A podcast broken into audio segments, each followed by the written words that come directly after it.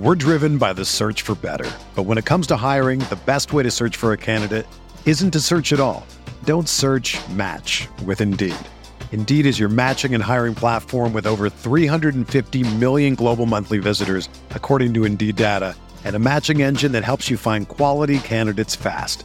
Ditch the busy work. Use Indeed for scheduling, screening, and messaging so you can connect with candidates faster. Leveraging over 140 million qualifications and preferences every day, Indeed's matching engine is constantly learning from your preferences, so the more you use Indeed, the better it gets. Join more than 3.5 million businesses worldwide that use Indeed to hire great talent fast. And listeners of this show will get a $75 sponsored job credit to get your jobs more visibility at Indeed.com slash BlueWire. Just go to Indeed.com slash BlueWire right now and support our show by saying that you heard about Indeed on this podcast. That's Indeed.com slash BlueWire. Terms and conditions apply. Need to hire? You need Indeed. It's the True Faith Newcastle United podcast. Newcastle United 1, Leicester City 2. Alex Hurst, Charlotte Robson, and Norman Riley to talk through yet another uh, winless game for Newcastle United. No wins in six, four defeats in that time as we continue the half decent start of the season that Steve Bruce says we've had in the heady heights of 15th place and out of the League Cup. Um, and we've lost today, we've lost again. And if any of you listened to our preview on Patreon or watched on YouTube the Charlotte show pre match, which I did with yourself, Charlotte, uh, kind of universally, everyone made the point that performance to, to us anyway was going to be as important as the result because Leicester City have, uh, quite frankly, ridiculous away form. I think it's seven wins in nine Premier League away games now. Uh, and we wanted to see a continuation. We wanted to see more of what we saw against Liverpool, more of a plan, more of a an attempt to make the game incredibly difficult for Leicester. And I don't know about you two, but I saw absolutely none of that today. I thought it was more of the same. It reminded me of the Everton game, which we did win, but it was very much um, we approach these games like we have for a long time, like a newly promoted or lower league side. And as good as Leicester City are away from home, um, I, you know, I thought we we're very, very poor again, and there's almost nothing to take out of that game as a positive. Uh, and whilst Newcastle United and Steve Bruce's biggest issues are not the results against Leicester City at home, uh, they're the results against uh, performances against the likes of Brighton, Fulham, West Brom, Brentford, and more. Uh, I, I, was still massively disappointed by that today. Norman, um, what do you want to say about about today and about the overall picture with with Steve Bruce Newcastle United and the alleged progress that he keeps claiming that we're making? So the last three results, right? You can look at them on paper and think, well, a 2 0 defeat away at Man City, a 2 1 home defeat by Leicester, a nil nil draw with Liverpool. They're not the worst results in the world. As you just mentioned, today's wasn't the worst result in the world. But you have to fit those into the context of the rest of the season. And ultimately, we've been absolutely terrible, right? Because this supposed work in progress, the inch by inch progress that we're making, if you compare where we were after 16 games last season to where we are this season, look, I'll caveat this first, right, by saying this doesn't mean anything to me, right? But if we are talking about, you know, if, if the kind of the words coming out of the manager's mouth are progress, progress, progress, work in progress, right? We are on um, three points less than we were this time last season. We've got a worst goal difference by two goals. Last season, we were in 10th after 16 games, two points from fifth. This season, we are 10 points from fifth. I'm not saying fifth's a target, but I'm just using that as an indicator of how, how big that gap now is. Um, if you look at the positives, we've scored one more goal after 16 games this season than we did last. So, you know, that's a progress, I guess. Uh, one, one more goal. But the reality is, the, the there isn't any progress. There is regression. And that's the scary thing because I actually think that the squad, in terms of playing personnel this season, is stronger. So, that to me is is indicative of, of where we're heading. And again, this isn't necessarily a, a, reaction to the specific match we've just seen, although admittedly, that match was kind of a microcosm of lots of the issues that we've seen at Steve Bruce's Newcastle. You know, we, we set up to not lose as opposed to go for the win. So we were incredibly defensive and very solid, very solid for 60, 70 minutes. You could throw into the mix that Leicester didn't really necessarily work that hard because they probably knew they were going to win. Um, and we offered nothing going forward. And that's more or less, as I say, what encapsulates the the entire time Steve Bruce is here. So this this talk of us being a work in progress is just to me it, it's absolutely empty, um, and the the facts bear that out. Um, and what I would say before I uh, allow someone else to talk, sorry, is that hmm. James Maddison's comments post match were really interesting, um, quite amusing, but also very interesting. He basically said that um, Leicester, you know, we what did he say? Let me let me quote him verbatim because um because they're actually quite uh, they're actually quite funny. He basically said, um, "We really like it here. To be honest, we've got a really good record here. Newcastle made it difficult for the last ten minutes. If I was a neutral, I might have switched over to the other side of half time. It was just a case of being patient. There you go. It's it, that to me is just indicative of how ridiculously confident James Maddison and Leicester were of getting a result, despite the fact that they didn't necessarily get out of first gear. Yeah, I'm I'm really pleased you highlighted that, and I, agree with James Maddison. And it's uh, it, it's a really tough one to take because you know people listen to this. We've been doing this podcast all season. We've been talking about tactics, and you know we'll go through these cycles of of four at the back, a couple of good results, then we have one or two bad results or, or one or two horrific performances, back to five at the back. Then it goes really badly with five at the back, and it's just this like cycle of nothingness that needs lo- that leads nowhere. Bruce pre-game talking about it being a half decent season so far when you get knocked out of the cup by a low league team who played you know a shadow side when you are in 15th place in the Premier League.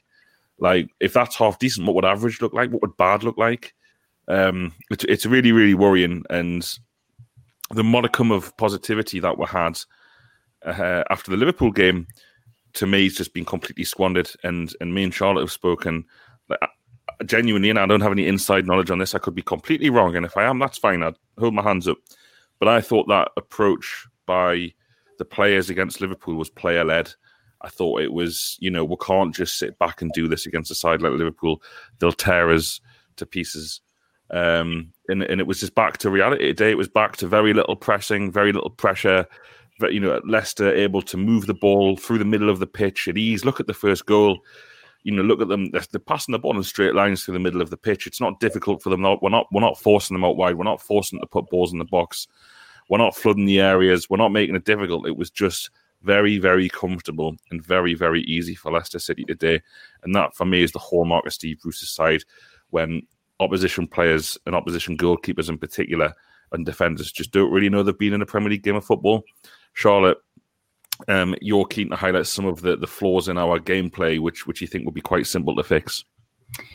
Yeah, I think um, I think one of the answers could be to um, have a plan because um, it did not feel like we had a plan today.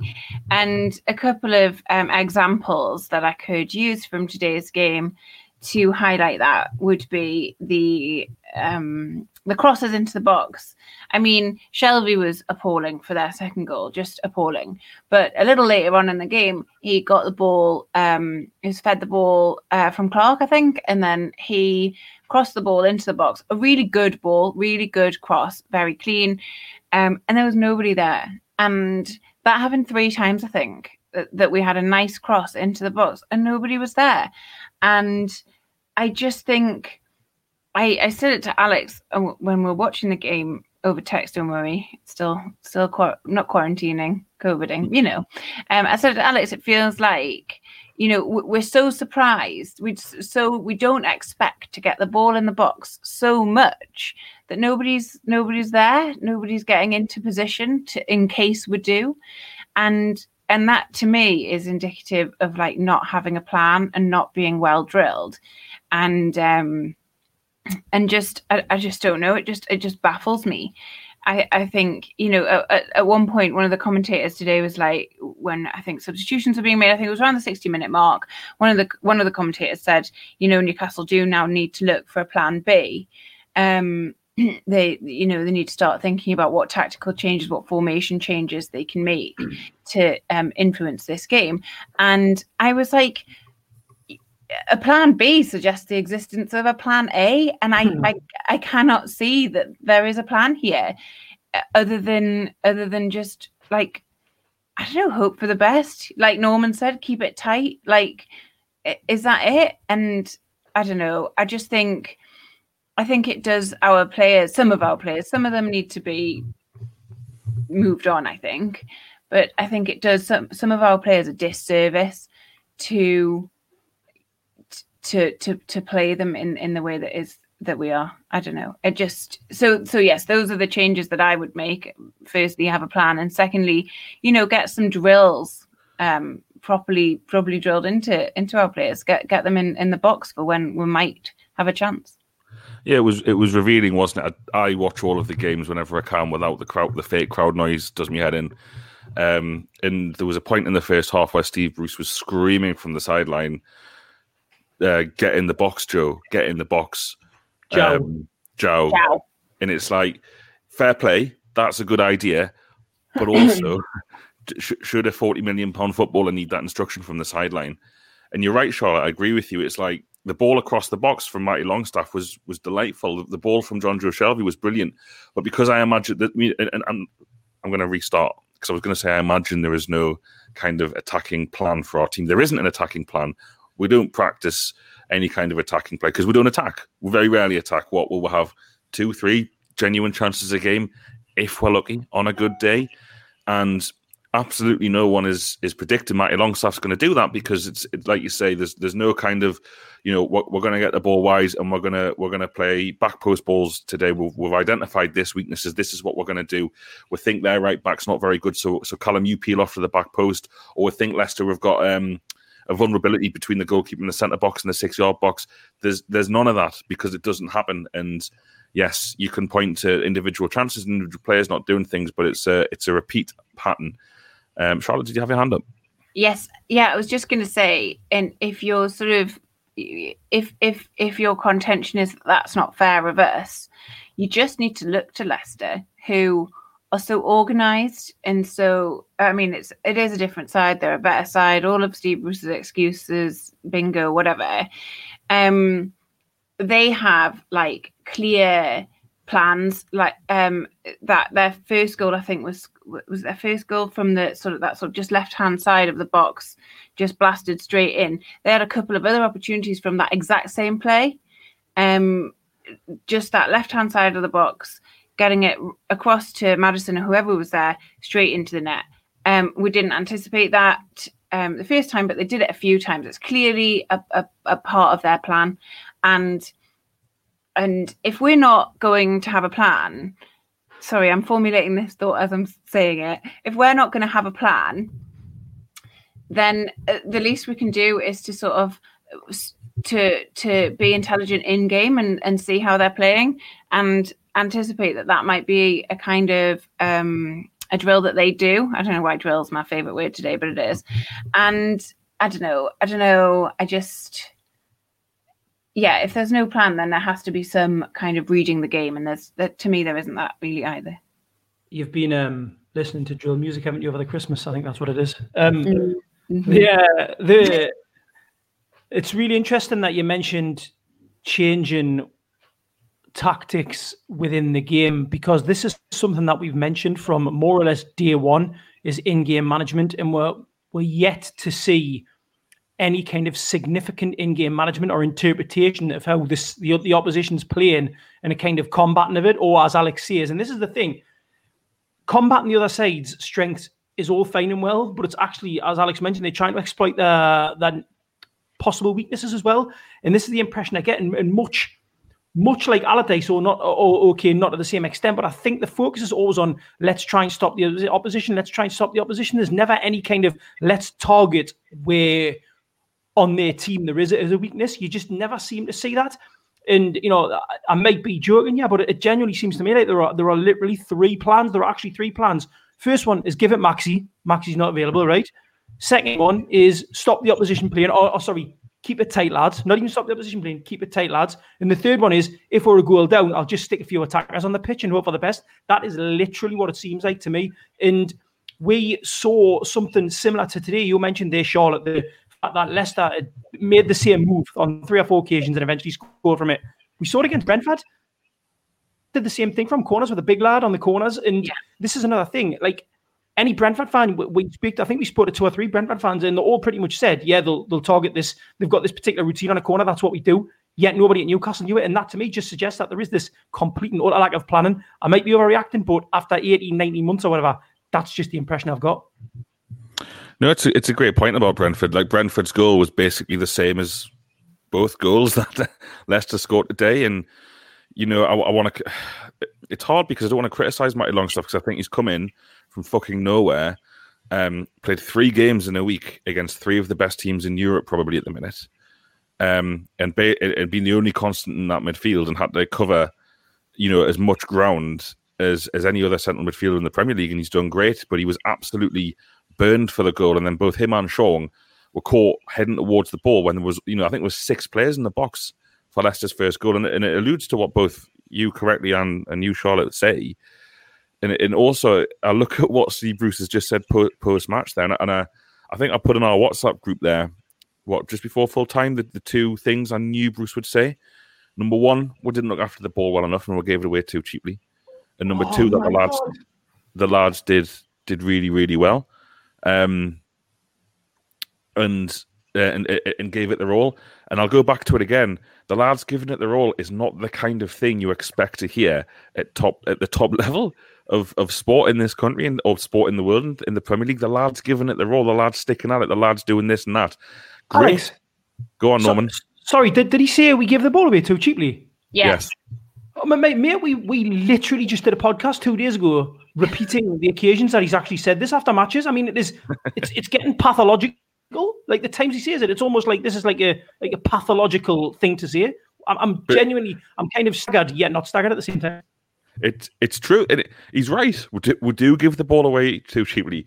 That's not the the interesting thing, Steve. Is why why do we keep giving the ball away too cheaply? And, my conclusion is because we, hardly have any of it, so there's added pressure um, to to do things with the ball when you've only got you know sixty, sorry, thirty to forty percent of it during a game.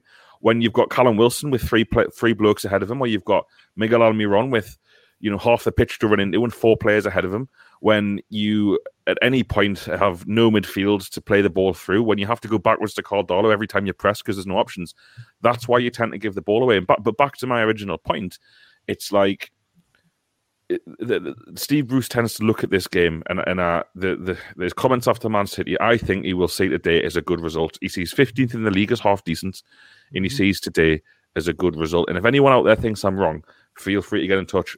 I'm happy to have that discussion with people because to approach games like we do, to to make Leicester feel as comfortable, to make them feel like you know you want you want to have the ball, you want to play the, the ball through the middle of the pitch, you want to sprint Harvey Barnes 40 yards with the ball, go for it. Fine. We we'll not stand in your way. You you want to take shots from distance, absolutely fine. We'll, we'll make it so easy for for opposition teams that effort isn't going to be enough. The players sticking at it, Steve, is not going to keep us in this league long term. If you you remain you know remain the manager, he seems to view it as like, well, they tried their best. What more do you want from us? Well, for an alleged you know several million pound a year contract, Steve, a hell of a lot more. Um, Norman Matty Longstaff, you want to make a point on him? I it's it's not necessarily just Matty alone. It's it's both the Longstaffs. And look, this I'm I'm not going to put this on those two at all. Um, I think today we saw numerous examples of Leicester's two centre midfielders, Ndidi and Tielemans, right? Both absolutely fantastic players, right? There's no ways about it. They're excellent. They're an excellent centre midfield pairing. But they at times had the ball. So obviously Leicester like to play it out from the back. We know the play. They at times had the ball sort of 35, 40 yards out, right?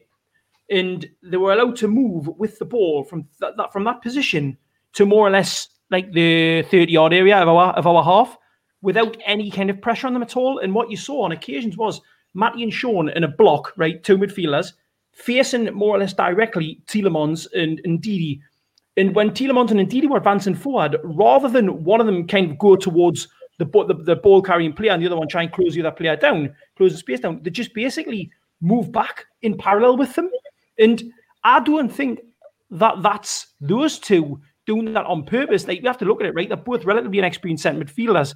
So if they did it, um, if, if they were making that as, as a conscious decision, that suggests that there's there's not someone in there with experience to tell them not to. But to me, it looked like that was almost like a tactic. Like, look, just let them have the ball as much as you can, and we'll defend on our kind of thirty yard line. And to a certain extent, we saw it uh, up front as well. You had um, Evans and Fofana basically passing to each other quite casually without any sort of pressure. Mm. And I don't think Callum Wilson's the type of player not to put pressure on defenders.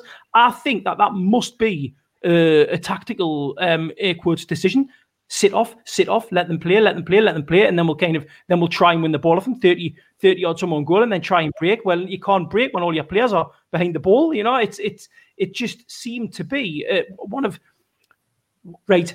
Let me say it if you're playing a game of containment, right, that's fair, right? You're playing a game of containment. You contain the opposition. What you're doing is you're limiting their chances. You let them, you let them play along with it. You let them play with the ball in a certain area of the pitch, but they're not looking dangerous.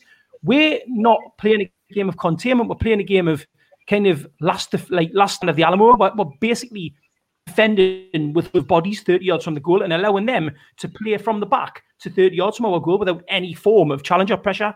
That to me is not containment. That's kind of desperation. Yeah, I agree. I agree, Norman, and it's uh, it's it's sad to see. And again, you know, to look at, I'm getting sent Bruce quotes by all sorts of people now. Um, that sounds worse than it is Bruce by a couple of people.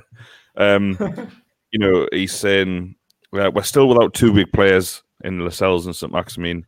Uh, especially one of them who can give us that spark in the final third. Well, yes, that's true, and I, and I don't doubt the inclusion of Allan Saint-Maximin would bolster Steve Bruce's Newcastle United. But before he was taken out of the side, um, he was he was supposedly being dropped. It was reported by several outlets that Bruce thought he had hardly put any effort in since his um, contract extension, and he he wasn't going to play him. And, and we've seen where does Maximin fit into this formation with five at the back. So I think it's a little bit disingenuous. I understand why he would say that, but just because St. Maximin's not playing doesn't mean you just have to you have to roll over and die like we do. Um, Charlotte trying to think of some positives from the game. Uh, after ten years, Big Andy Carroll gets on the short the score sheet. A nice a nice goal with his wonderful left foot. Do you you know? I think we've talked a little bit. Me and Norman talked on the uh, the podcast the other day that Bruce spoke at the start of the season. He's always talked about I want to play two up front. I want to play two strikers, but he doesn't do it very much. Yeah. And he played Carroll against West Ham. We played well. Uh, we had the horror show against Brighton, and he's hardly been seen since. Do you, do you think the goal today suggests to you that maybe he's worth persevering with a little bit more, or do you think you know what it's a it's a consolation goal in a game we clearly deserve to lose, and let's not get too excited? Uh, I sit somewhere in the middle of those two. I think so. Not. um I don't. It, it, this isn't Carroll coming on just after we've got him from West Ham um, to you know show us what he's got. He's back. You know, this is 18 months on from when we signed him, or whenever it was, because obviously time doesn't exist in my head anymore properly. Um, uh, whenever it was that we signed him, we have this is the first goal that he scored. So no, it's not like a, a, a storming return to Tyneside, is it? Having said that, we scored a goal. He scored a goal. He did make a difference on the pitch tonight. And when he was um, subbed on for Yedlin, I said in our group, like, um, oh God, like, what is this substitution? And then Mickey said, have we got no fullbacks now? Like, where is the plan here? Like, looping back to the plan thing, um, or lack of. Um, we I was just I was just like this is ridiculous. It's that same thing of um of like Brentford, wasn't it, where it was just like hoy on all our strikers. I know that um I know that he uh, wasn't that exact exact situation, but it, that's what it felt like. We're losing, so we'll we'll throw on some more attacking options. Um, and then he scored, and I was like, oh, I did not think that that would happen. Um, it was a pleasant surprise. So, um, so yes, that is a positive. In terms of your question, should he play more? Has he justified playing more? I, I don't think Andy Carroll can play 90 minutes of football week in, week out. I, I don't think that he can. I know that he did. I think our first game of the season. Um, I think he started and he played the whole, um, the whole game. So, um, so he so he can do it occasionally, but I don't think that he can or should be playing every uh, every game week in week out. I think he is a decent impact substitution like today, but he needs more time if that's what if that's what we're going for. Um, and he wasn't. I think he only was given about ten minutes today, fifteen minutes max. Um, so yeah, he probably needs a bit more time. He probably thinks he needs a bit more time as well. Um, so I know that Norman was excited, and I'm sure Norman will um, add to this. Norman was very positive about the fact that sort of nostalgia sort of element of it, but I, I, I don't think he's our answer. I wouldn't mind playing 4-4-2 if you if that's how Steve Bruce wants to set up, but I think we need a different option to be up top with Wilson if um if, if Big Andy's the answer, what's the question? That's what you're saying, isn't it? um, yeah. yeah exactly. The, what is the question? Look, objective, uh, objectively, like Andy Carroll isn't the answer, and Andy Carroll isn't going to, you know, all of a sudden rediscover his form of 10 years ago and, and smack smacking 10 goals between now and the end of the season. I, I mean, if that happens, then wonderful, but I, I, very much doubt it. But what I will say is from a, a pure, yeah, pure nostalgia point of view, for a start, he's from Gateshead, like he's from Bensham, a couple of miles along the road from where I'm from. So my soft spot for him is massive. So when he first broke through, the mere fact that he came through Newcastle's academy, which is such a rarity. Obviously, we've got a couple of players in the minute, but it's such a rarity for somebody to come through the academy and and B at the time to a certain extent on the verge of superstardom. Right, that's the reality. He got a 35 million pound move to Liverpool. He scored on his England debut, I think, against Ghana. He went to the Euros. He scored an outrageous header. I mean, this was a kid who who had extremely large amounts of potential, and it was great to see.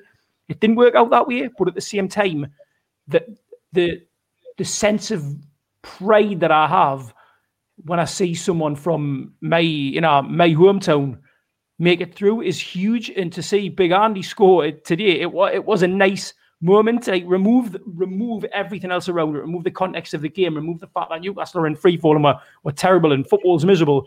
Just seeing Andy Carroll score, a kid from Bensham, ten years after his last goal, was a nice moment for all of like five seconds, but it was it was a really nice five seconds, and I'm glad it happened. Um, and obviously, he is going to go score ten goals now. and He's going to get back the England squad, and he's going to be like, the best centre forward you've ever seen because he's left foot's outrageous. Cheers, I'm off.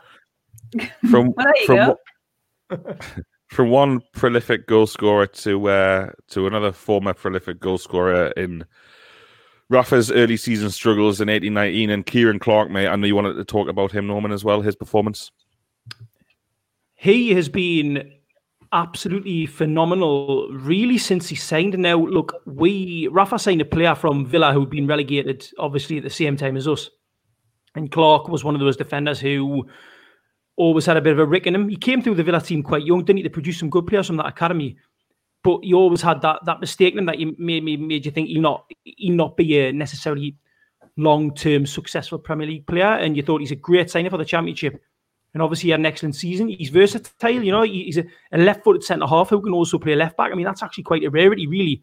And what's happened with him is he, in my mind, was never going to be. I would even say, you know, when we had Schär Lejeune, Lascelles Fernandez, he wouldn't even break that, that top four. You could argue to a certain extent that Dummett might have felt like a better option at centre half um, for a while, but I don't think that's the case anymore. I think when Ciaran Clark's fit, he has to be in the team. He's in terms of the three, what I would call traditional centre halves, him, Lascelles, and Fernandez. I actually think Clark has been since he's come back in the side our, our best performer, and he's also turned into a bit of a lead on the pitch. He's dangerous from corners. You know, he has scored a few goals, and I, I genuinely don't think that Clark put a foot wrong today. I, I, I, think he's one of those players who can be kind of removed from the firing line. It's in uh, the talk of a new contract. Look, the talk of a new contract for Ciaran Clark, right?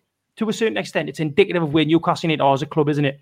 You know, like Ciaran Clark is centre half at Newcastle. You're probably not going to be challenging, unlikely to be challenging for the top eight, right?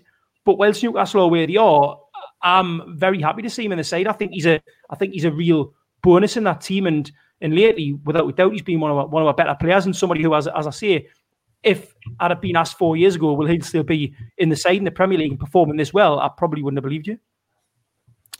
Yes, yeah, I agree. And he, you know, there was a brilliant bit of play today from when he uh, he switched the play fantastically and, and, and really opened Leicester up. And that, that's what it that's what it needs, and that's why we miss Florian Lejeune. You know, a fully fit firing Florian Lejeune because we're so passive in midfield and up front.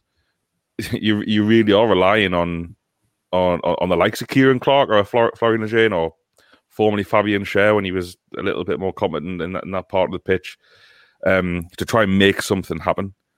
And uh, you know, I'd definitely give him a new contract um, for a couple of reasons. Well, first of all, he looked at, on another level in the championship, and I agree with you. Normally, he gets in my team, particularly in this formation.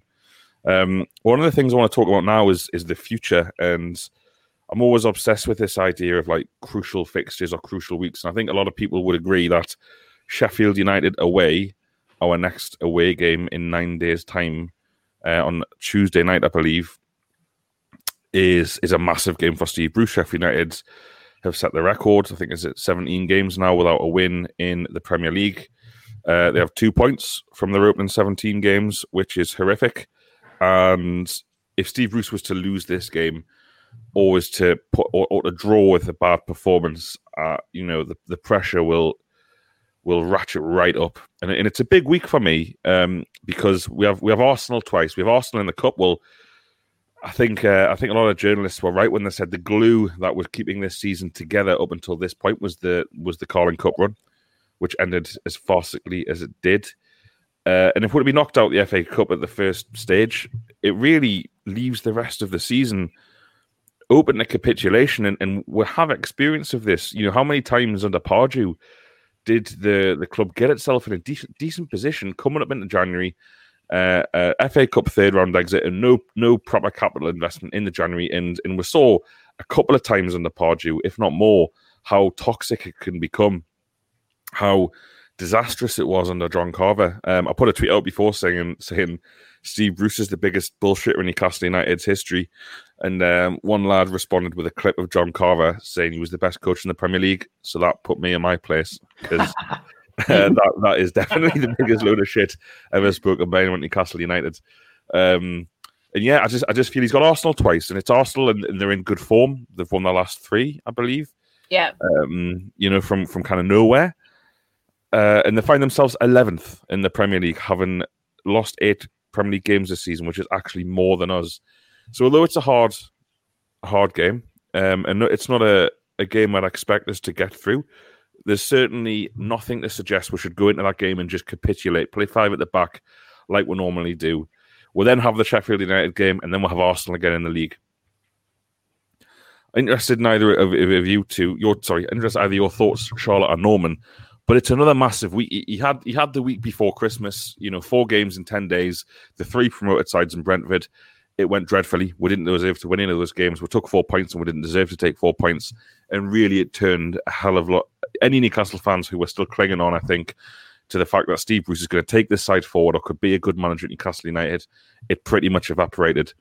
If he was to go out of the cup and lose both of those games, or even just draw Sheffield United, I, I find it very, very difficult to think he could continue long term in the manager in the manager's job because there's nothing we're seeing from this team at the moment, at the moment, in my opinion, to suggest that the second half of the season is going to get any better. And Norman, I'll start with you actually because you you've looked at the league table and you think that eight point gap at the minute between us and the sides in the bottom three is looking very shaky indeed. It's only looking shaky because of the next two games being away from home. Now, Sheffield United, you, you know, they haven't won a game this season, as you say. Um, and if you include the form last season, I think they're on something like 20 matches without a win now. And part of me think they're going to get three points at some point. In Newcastle, or you know, I might be being biased here because I'm a Newcastle fan, but always seem to be one of those clubs that if a team needs three points, or if a striker needs a goal, or if someone needs a clean sheet, they always get it against us. Maybe that's just years of being um, you know, having their life beaten out of us by following this club. But um, I think that I still think there's a chance that Sheffield United could win this game, and if they do, and we go to Arsenal in the league game, we lose that. That eight points to me doesn't doesn't all of a sudden look like the big, the big gap that it is because you know in in reality, Fulham have started to show a bit of form pre the COVID lockdown that they've had. They were starting to look like a half decent side. And you also think that Parker, unlike Bruce, is probably going to get backed in the transfer window. I know that they brought in a lot of players over the summer, but you still get the impression that he might be able to bring in at least a centre forward, which is definitely what they need. And uh, it starts to concern me when when your team has gone, what we six games without win now, if you include the Brentford game, minimal goals. I think we scored four goals in, in those six games. Um, that suggests to me we're on a bit of a downward spiral and lose these next two games against Sheffield United Arsenal. What that then does is, is it then puts the pressure on the games after that. So, okay, we lose these two games, right? There's still a five point gap, let's say.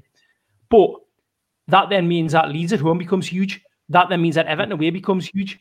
You know, that then means that Palace at, at home becomes huge. And that's the problem I've got is eight points sounds like a lot, but these next two games, if we get nothing out of them, it's really going to have a, a significant impact, in my opinion. And I know that obviously Bruce's tenure as a Newcastle match suggests that when the chips are down, we do seem to get something. But this particular run of form we're in at the minute, six games out win, this this is the one I think I've been more concerned about than any of the others that we've had because we just do not look like scoring goals at all. So I eight points, okay, it, it sounds huge right now, but God Almighty, these next two games are, are really going to be indicative of how the rest of the season's going to go, in my opinion. I agree. In, in it's it's been a factor of Steve Bruce's manager managerial career, long winless runs. It's no wins in six at the minute, which is the worst run since the end of last season.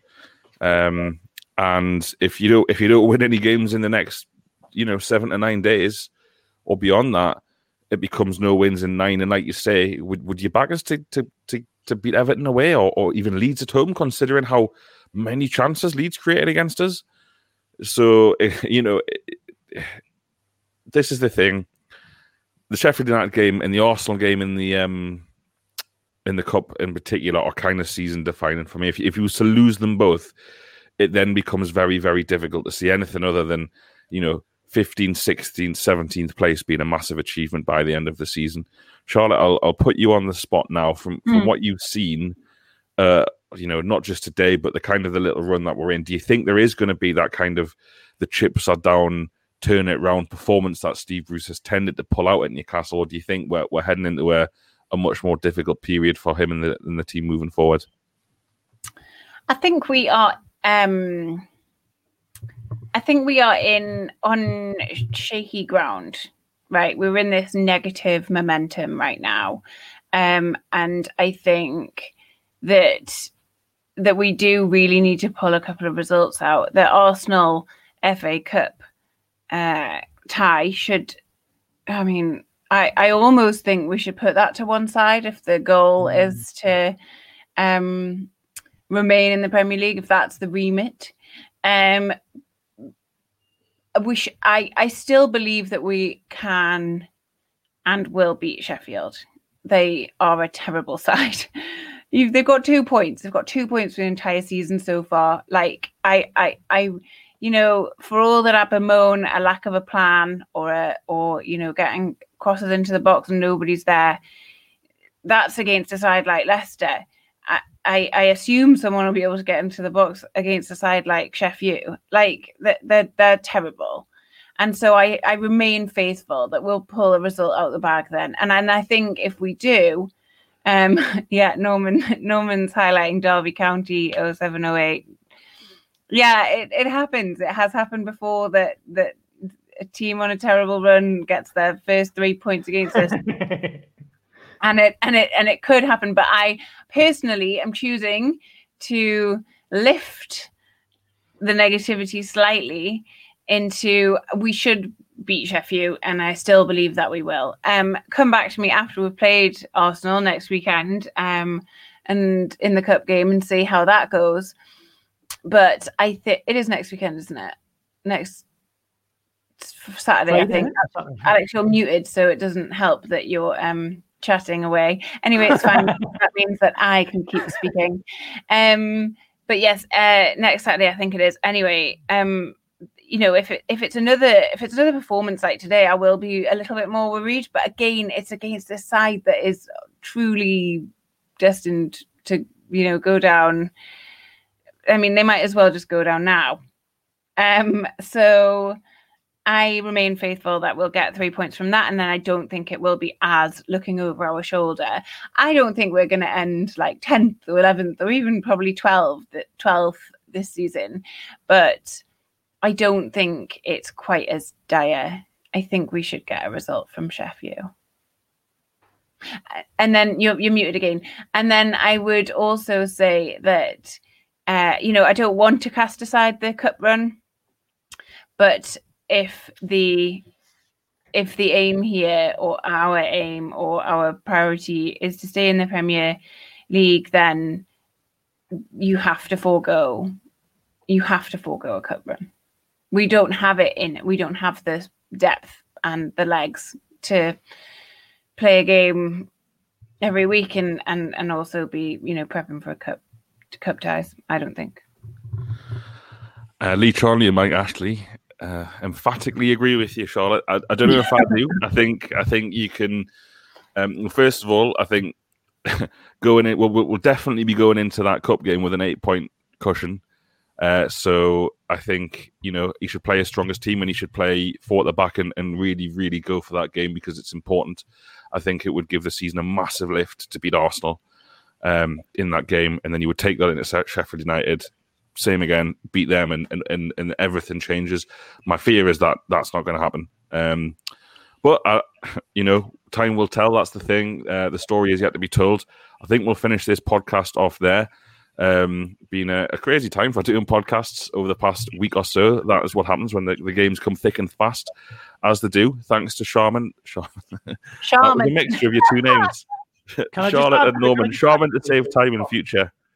Um, for your contributions and thanks to everybody who listens and continues to support the True Faith podcast. It's a pleasure to do them. We will be back with the next free podcast probably a week today on Sunday after that Arsenal game, which is uh, on BBC One, so the nation gets to watch it. Fantastic. Um, thanks for listening. Goodbye. Cheers. Could could you two not hear me there? Whether you're a world class athlete or a podcaster like me, we all understand the importance of mental and physical well being and proper recovery for top notch performance.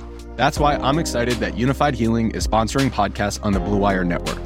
Unifyd Healing is a new and super innovative global network of wellness centers powered by Energy Enhancement System, or EE System. If you haven't heard of the EE System yet, then you'll want to listen up. This technology promotes wellness, deep relaxation, purification, and rejuvenation. Wherever you are across the globe, access to a center is easy and affordable. Interested in experiencing the EE System technology for yourself? Go to unifydhealing.com slash bluewire to learn more and find a center near you. That's unified, U-N-I-F-Y-D, healing.com slash bluewire. No material or testimonials on the Unifyd Healing website are intended to be viewed as medical advice or a substitute for professional medical advice, diagnosis, or treatment. Always seek the advice of your physician or other qualified healthcare provider with any questions you may have regarding a medical condition or treatment and before undertaking a new healthcare regimen, including EE system.